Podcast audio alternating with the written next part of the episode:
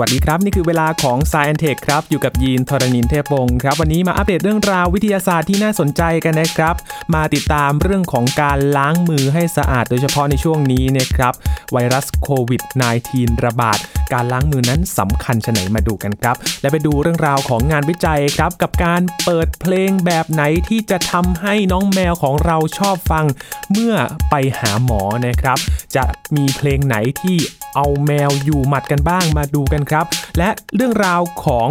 จีนครับ เตรียมที่จะส่งเป็ด 1 0 0 0 0แสนตัวไปช่วยปราบตั๊กแตนในปากีสถานที่ระบาดอย่างหนักเลยครับ และปิดท้ายด้วยเรื่องราวของสุนัขครับ มีนักวิทยาศาสตร์ที่ฝึกสุนัขช่วยดมกลิ่นต้นส้มที่เป็นโรคด้วย เอ๊ะ จะดมกลิ่นยังไงนะครับ ติดตามได้ใน Science Tech วันนี้ครับ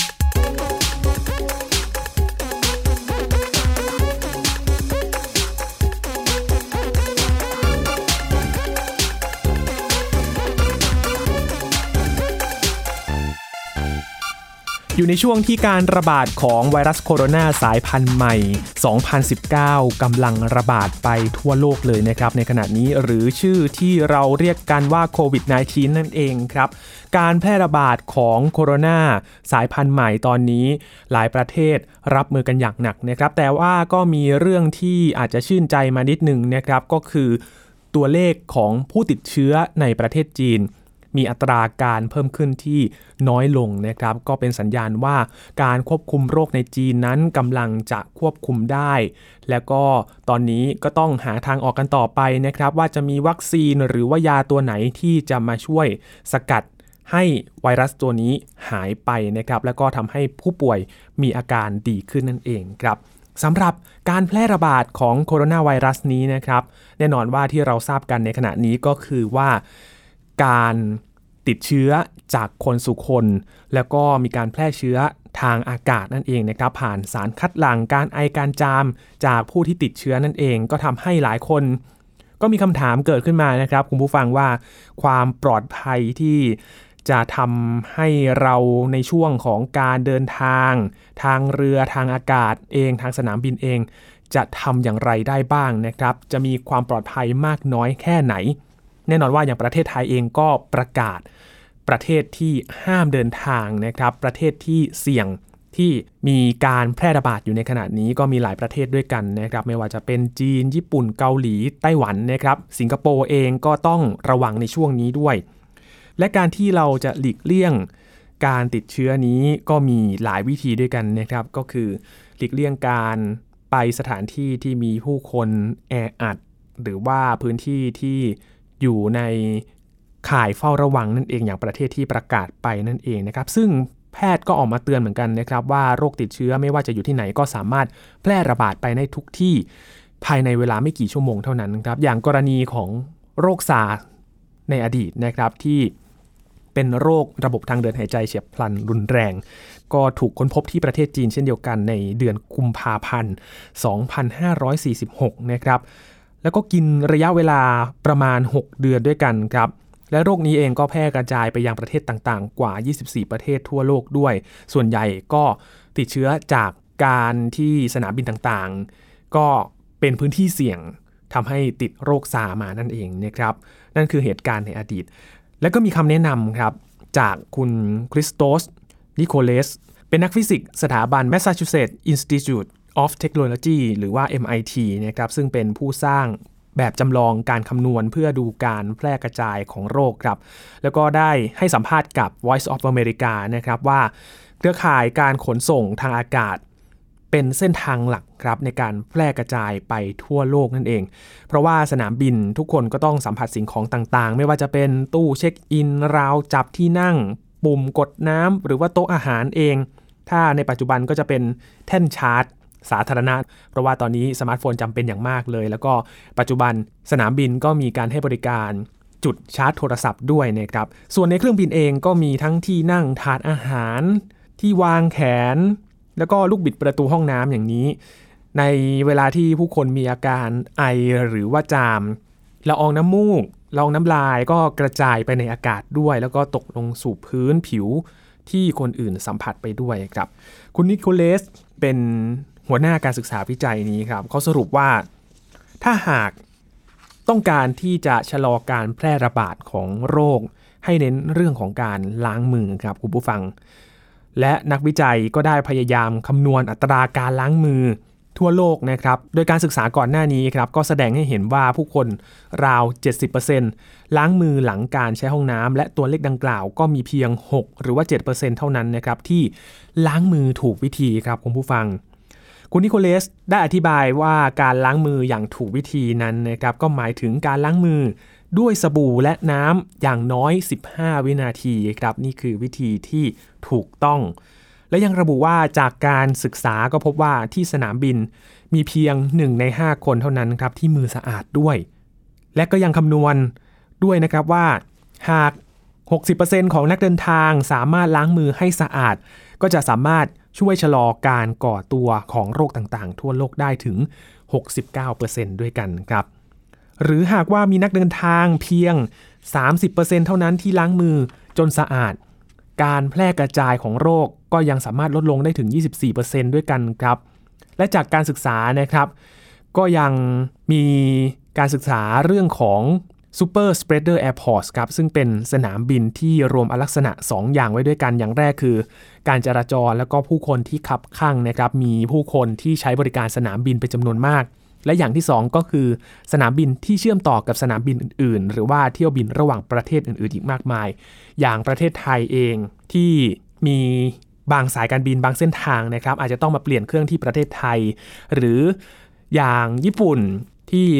เราเดินทางไปสหรัฐอเมริกา บางสายการบินก็ไปเปลี่ยนเครื่องที่ญี่ปุ่นที่นาริตะด้วยนะครับ นี่ก็เป็นการศึกษาของคุณนิโคลเลสนะครับศึกษาเรื่องของ Super Spreader Airport ด้วยว่าสนามบินไหนที่มีความเสี่ยง ซึ่งสนามบินเหล่านี้ครับก็เป็นสนามบินที่ติดอยู่ในสนามบินที่ใหญ่ที่สุด 10 แห่งของโลกด้วยนะครับ ไม่ว่าจะเป็นสนามบิน JFK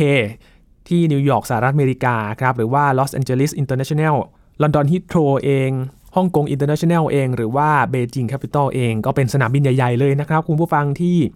เข้าข่ายว่าเป็นสนามบิน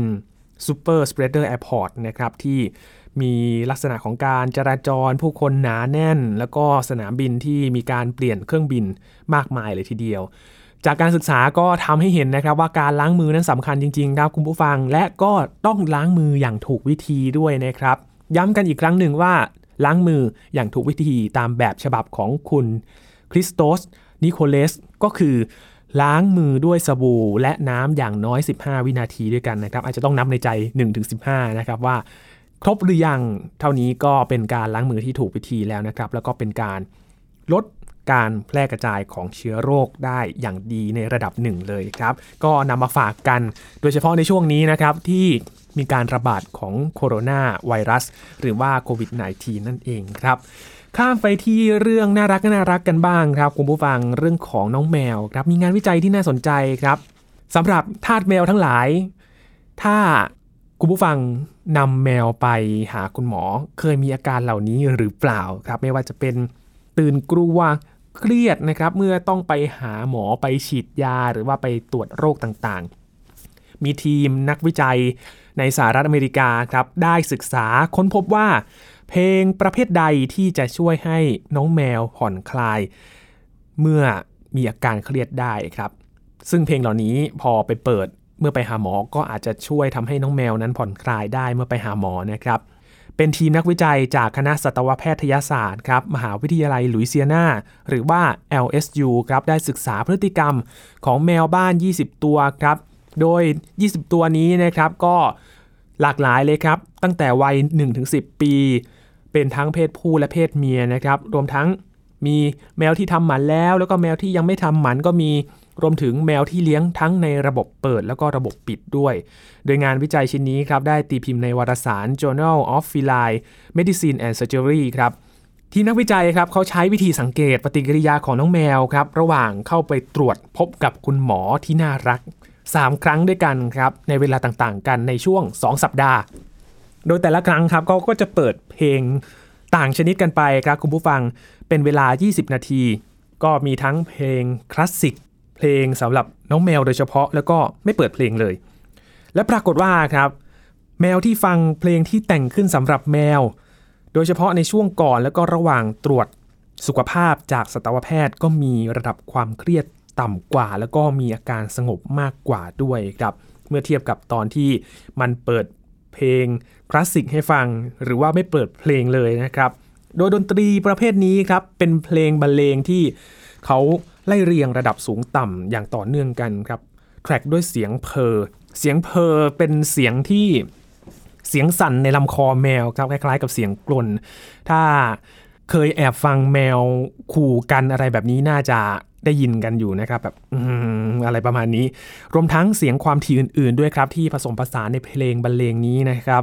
ใกล้เคียงกับเสียงแมวที่เปล่งออกมา เพื่อสื่อถึงความรักความผูกพันนั่นเองทำให้แมวแบบเชื่อใจสบายใจนะครับ โดยงานวิจัยชิ้นนี้ครับ เขาพบว่าเพลงที่แมวตอบสนองได้ดีที่สุดครับ เป็นเพลงที่ชื่อว่า Scooter Beers Aria ครับของเดวิดไทส์แล้วก็เพลง Elegy ของ Gabriel Fauré ครับมีตัวอย่างให้คุณผู้ฟังได้ฟังกันครับว่า เพลง Scooter Beers Area เนี่ยเป็นยังไงแล้วก็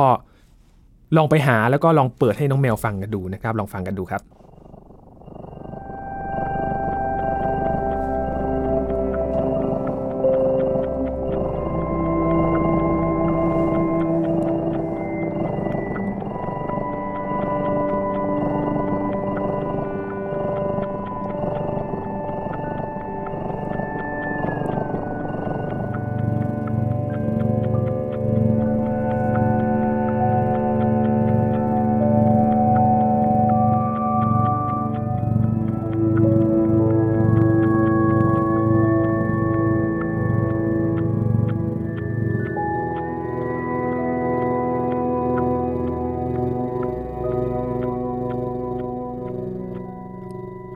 ถ้าเป็นเราฟังแบบฟังอ่านหนังสือฟังเล่นๆแบบนี้อาจจะแบบแปลกๆนะครับคุณผู้ฟังแต่ว่าเพลงนี้มันเป็นเพลงที่แต่งเพื่อน้องแมวโดยเฉพาะครับ เราอาจจะรู้สึกแบบขัดขัดหูเลยเพลงอะไรมันมีแบบแนวดนตรีอะไรแปลกๆถ้าคุณผู้ฟังลองฟังดูเมื่อสักครู่นะครับจะมีเสียงแบบกูกูเนี่ยเป็นเสียงที่ที่เรียกว่าเสียงเพอร์นั่นเองครับที่เป็นเสียงคล้ายๆ เสียงสั่นในลำคอของแมวนั่นเองนะครับนี่คือตัวอย่างครับของเพลง Scooter Beers Area ก็ลองไปเปิดให้น้องแมวฟังนะครับเผื่อว่าจะช่วยคลายเครียดได้บ้างครับ และจากการวิจัยครับเขาก็เลยสรุปว่าดนตรีที่แต่งขึ้นเพื่อแมวโดยเฉพาะเนี่ยไม่เพียงที่จะส่งผลดีต่อแมวเท่านั้นนะครับยังช่วยให้เจ้าของอุ่นใจด้วยครับว่าแมวเหมียวเพื่อนรักของเราที่เป็นเจ้านายของเราเนี่ยรู้สึกผ่อนคลายในการที่เราจะเข้าไปใช้บริการกับคลินิกของคุณหมอด้วยนะครับรวมทั้งยังช่วยให้ทีมแพทย์ ตรวจแมวได้แม่นยำแล้วก็มีประสิทธิภาพมากขึ้นนะครับ ถ้าแบบแมวไม่มีสมาธิไปตรวจ อาจจะเราอาจจะรู้สึก panic ไปด้วยนะครับ ว่าเออเราจะเอาแมวอยู่หมัดยังไงในช่วงเวลาการตรวจนะครับ ซึ่งคุณเดวิดไทส์ครับเมื่อปี 2016 เป็นนักเชลโล่แห่งวงดุริยางสากล แห่งชาติสหรัฐอเมริกาด้วยนะครับ ไม่ธรรมดาเลยทีเดียวท่านนี้ ได้ร่วมกับทีมนักวิทยาศาสตร์ครับแต่งเพลง ขับกล่อมแมวเหมียวโดยเฉพาะเลยครับแล้วก็ผลงานของเขาก็ขายดิบขายดีไปทั่วโลกด้วยเนี่ยไม่ธรรมดาเลยทีเดียวนะครับ และคุณทายยังบอกว่า เพลงที่ว่านี้ใช้เสียงคล้ายกับเสียงแมวที่ร้องตามธรรมชาติด้วยนะครับต่างจากเพลงที่มีเนื้อร้องเป็นคำพูดของคนเรา ในส่วนของการได้เรียงตัวโน้ตนั้น ก็จะใช้เสียงสูงไปกว่าระดับที่แมวส่งเสียงร้องมากไม่ได้นะครับ เพราะว่า ฟังไม่รื่นหูสำหรับทั้งคนทั้งแมวด้วยนั่นเองนะครับแม้ว่าเพลงนี้จะไม่โดนใจแมวทุกตัวนะครับ แต่ว่าผลการศึกษาก็พบว่าแมวส่วนมากครับก็มีปฏิกิริยาตอบสนองที่ดี เมื่อได้ฟังเพลงนี้นะครับ โดยบางตัวเนี่ยหยุดฟังขณะที่บางตัวก็เดินเข้ามาใกล้ๆลำโพงเลยนะครับ เอ๊ะเพลงอะไรนะเจ้ามนุษย์อะไรอย่างนี้นะ บ้างก็เอาหน้าแล้วก็ลำตัวไปถูไทยกับลำโพงอย่างสบายอารมณ์เลยแบบ นี่เป็นเจ้าของนะทิ้งกลิ่นไว้นั่นเองนะครับ นี่ก็เป็นตัวอย่าง ของวิธีของนักวิทยาศาสตร์ในสหรัฐอเมริกานะครับ ที่จะใช้เพลงมาเอาใจน้องแมวในช่วงที่ตรวจนะครับ ก็ช่วยให้เจ้าของอุ่นใจด้วยนั่นเองนะครับ จากเรื่องราวของแมวครับช่วงนี้พักกันสักครู่ครับช่วงหน้าเราจะพาไปดูวิธีการปราบตักแตนครับซึ่งตอนนี้ระบาดอย่างหนักมากในหลายพื้นที่นะครับไม่ว่าจะเป็นทางแอฟริกาตะวันออกนะครับเอธิโอเปียเคนยาเอง รวมถึงปากีสถานก็มีปัญหานี้ด้วยเช่นเดียวกันครับซึ่งทางการจีนเขามีวิธีแก้ปัญหาโดยการส่งเป็ดมาช่วยเหลือครับจะแก้ปัญหาได้มากน้อยแค่ไหน ติดตามได้ในช่วงหน้ากับ Science Tech ครับ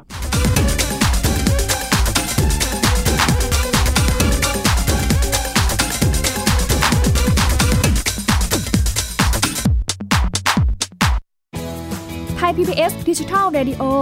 Infotainment for All สถานีวิทยุดิจิทัลจากไทย PBS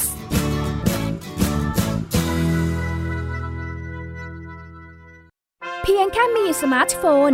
ก็ฟังได้ไทย PBS ดิจิทัล Radio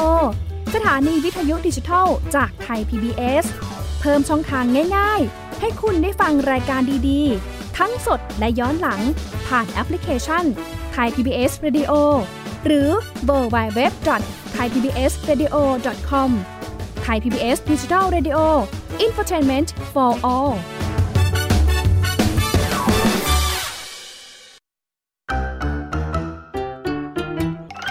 เทินเพลงฮิต ฟังเพลงเพราะกับเรื่องราวทางดนตรีที่ต้องฟัง ทุกวัน 14 นาฬิกา 3 รายการดีที่ให้มากกว่าแค่ฟังเพลง วันจันทร์ถึงศุกร์เพลงสากลเก่าบอกเรื่องผ่านการเล่าจากเพลงและศิลปิน ในรายการดนตรีการ โดยบรรยงสุวรรณพอง Love love will keep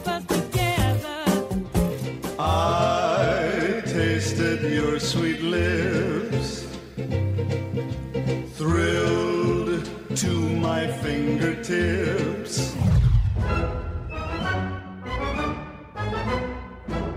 วันเสาร์ชั่วโมงดนตรีและเพลงคลาสสิก ที่เล่าผ่านคนดนตรี ในรายการ Gen C and Classical Music โดยนัทถาควรขจร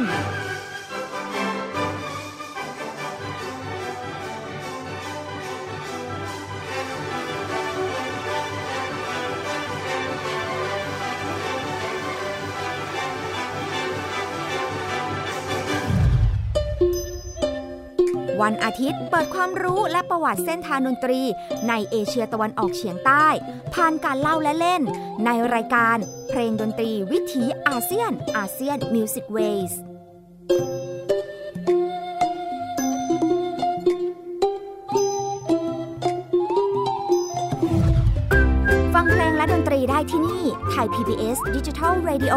หรือทางออนไลน์ผ่านแอปพลิเคชันไทย PBS Radio และ w w w t h a i PBS Radio com ไทย PBS ดิจิทัล Radio สถานีวิทยุดิจิทัลจากไทย PBS